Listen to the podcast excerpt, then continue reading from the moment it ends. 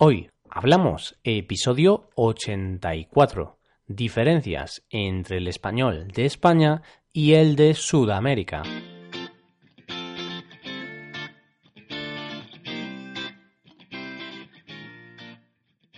Bienvenidos a Hoy Hablamos, el podcast para aprender español cada día. Ya lo sabéis, publicamos nuestro podcast de lunes a viernes. Podéis escucharlo en iTunes, Stitcher o en nuestra página web hoyhablamos.com. Recordad que en nuestra página web tenéis disponible la transcripción completa del audio de este episodio.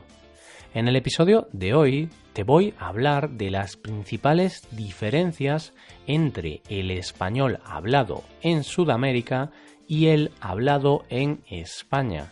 Aquí podrás aprender nuevas palabras y expresiones típicas de cada país. Además, te hablaré de algunas diferencias culturales que posiblemente no sabías. Hoy hablamos de las diferencias entre el español de España y el de Sudamérica.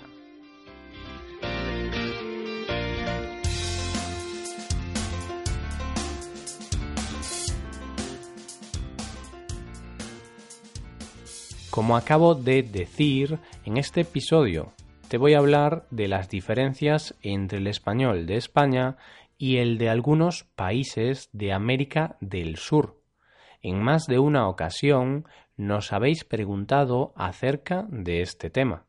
La verdad es que es un tema interesante y curioso.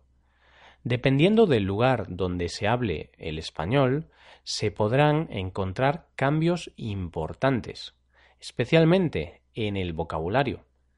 Esos cambios se dan incluso entre los países de Sudamérica ya sea en México, Puerto Rico, Argentina o cualquier otro país con habla hispana, te puedes encontrar con ciertas diferencias. Por ejemplo, lo que en España se conoce como coche, en México se conoce como carro y en Argentina como auto. Esto es algo a tener muy en cuenta si tienes la oportunidad de hablar con hablantes nativos de esos países. Antes de continuar, me gustaría aclararte algo que suele crear duda entre los estudiantes de español. ¿Cómo se dice? ¿Castellano o español? En este caso, tengo que decirte que las dos formas son correctas. No hay ningún problema, tanto si dices que estudias español como si dices que estudias castellano. Es verdad que el término español es el más utilizado internacionalmente. También te digo que en España se suele emplear el término castellano para diferenciarlo de las otras lenguas oficiales, el catalán, el gallego y el vasco. Quizá hayas oído hablar eso de que España es un país de países. Pues algo de razón hay en esa frase, porque este país destaca por su variedad de culturas, por su multiculturalidad. Volviendo al tema que nos ocupa, es importante aclarar que todos los hispanohablantes se pueden entender entre sí, ya seas de México, de Costa Rica, de Perú, de España o de cualquier otro país hispanohablante. La comunicación siempre va a ser posible. Ah, bueno, si hay algo que no se entiende por diferencias culturales, basta con preguntar y problema solucionado. En cuanto a las diferencias más visibles entre el español de España y el de Sudamérica, destacan dos, el boseo y el uso de ustedes. Empiezo explicándote qué es el llamado boseo. Se llama voseo al uso del pronombre vos que se utiliza mucho en países sudamericanos. Vos es una forma que se utiliza en un contexto informal, ya sea con los amigos o con la familia. Es otra forma de decir tú o usted, pero como te digo, en un contexto de confianza. El voseo se utiliza mucho en Argentina, Uruguay y Paraguay. En otros países se utiliza cada vez más y más, mientras que en España no se utiliza. De esta forma, si tienes la oportunidad de hablar con un argentino, éste te podrá preguntar ¿Vos sabés hablar inglés? En cambio, un español te va a preguntar ¿Tú sabes hablar inglés? Como ves, hay una pequeña diferencia, pero no cambia el significado de la pregunta. En segundo lugar, te hablaba del uso de ustedes.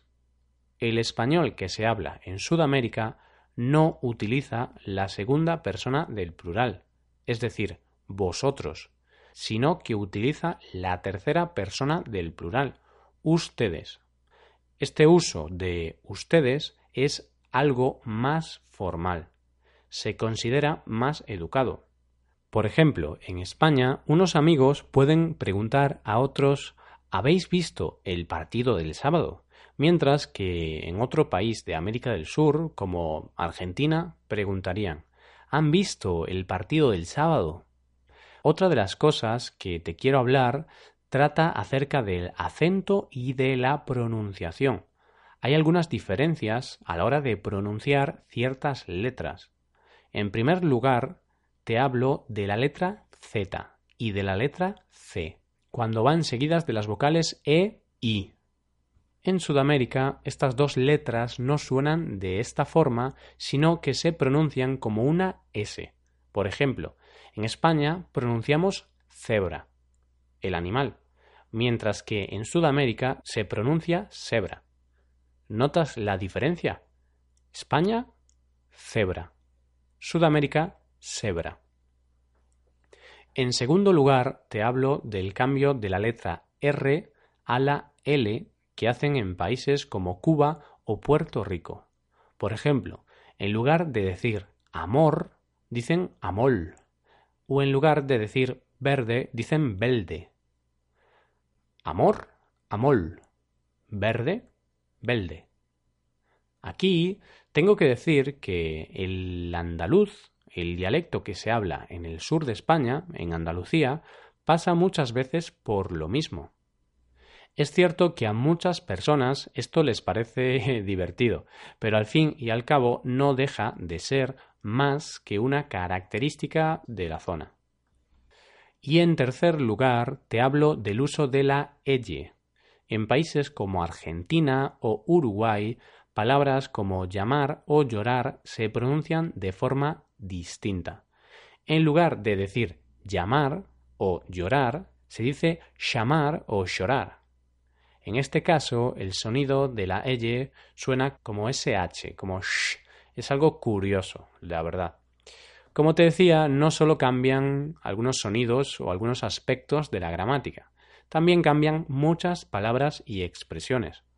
Como es lógico, por cuestión de tiempo, no puedo hablarte de todas ellas, pero aquí van algunos ejemplos.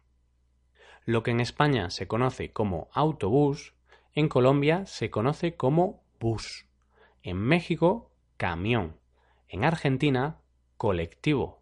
O en Puerto Rico, guagua.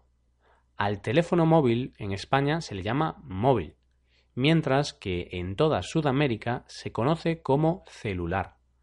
Al automóvil en España se le llama coche. En Argentina o Chile, auto. En Cuba, Ecuador o Colombia, carro. Por lo que respecta a expresiones, en España alguien que no tiene dinero está sin blanca, en Chile está pato o en México está sin un quinto. Estos ejemplos reflejan el tema del que te estoy hablando hoy, aunque, como te puedes imaginar, la lista puede ser interminable. Así que de esta forma llegamos al final del episodio de hoy. Esperamos que hayáis disfrutado y hayáis aprendido mucho con este podcast. Si tenéis alguna pregunta, dejadnos un comentario en nuestra web hoyhablamos.com. Nos ayudaríais mucho dejando una valoración de 5 estrellas en iTunes. Recordad que podéis consultar la transcripción completa de este podcast en nuestra página web Muchas gracias por escucharnos y por valorarnos positivamente. Nos vemos en el episodio de mañana, en el que os daremos a conocer nuevas expresiones en español. Pasad un buen día. Hasta mañana.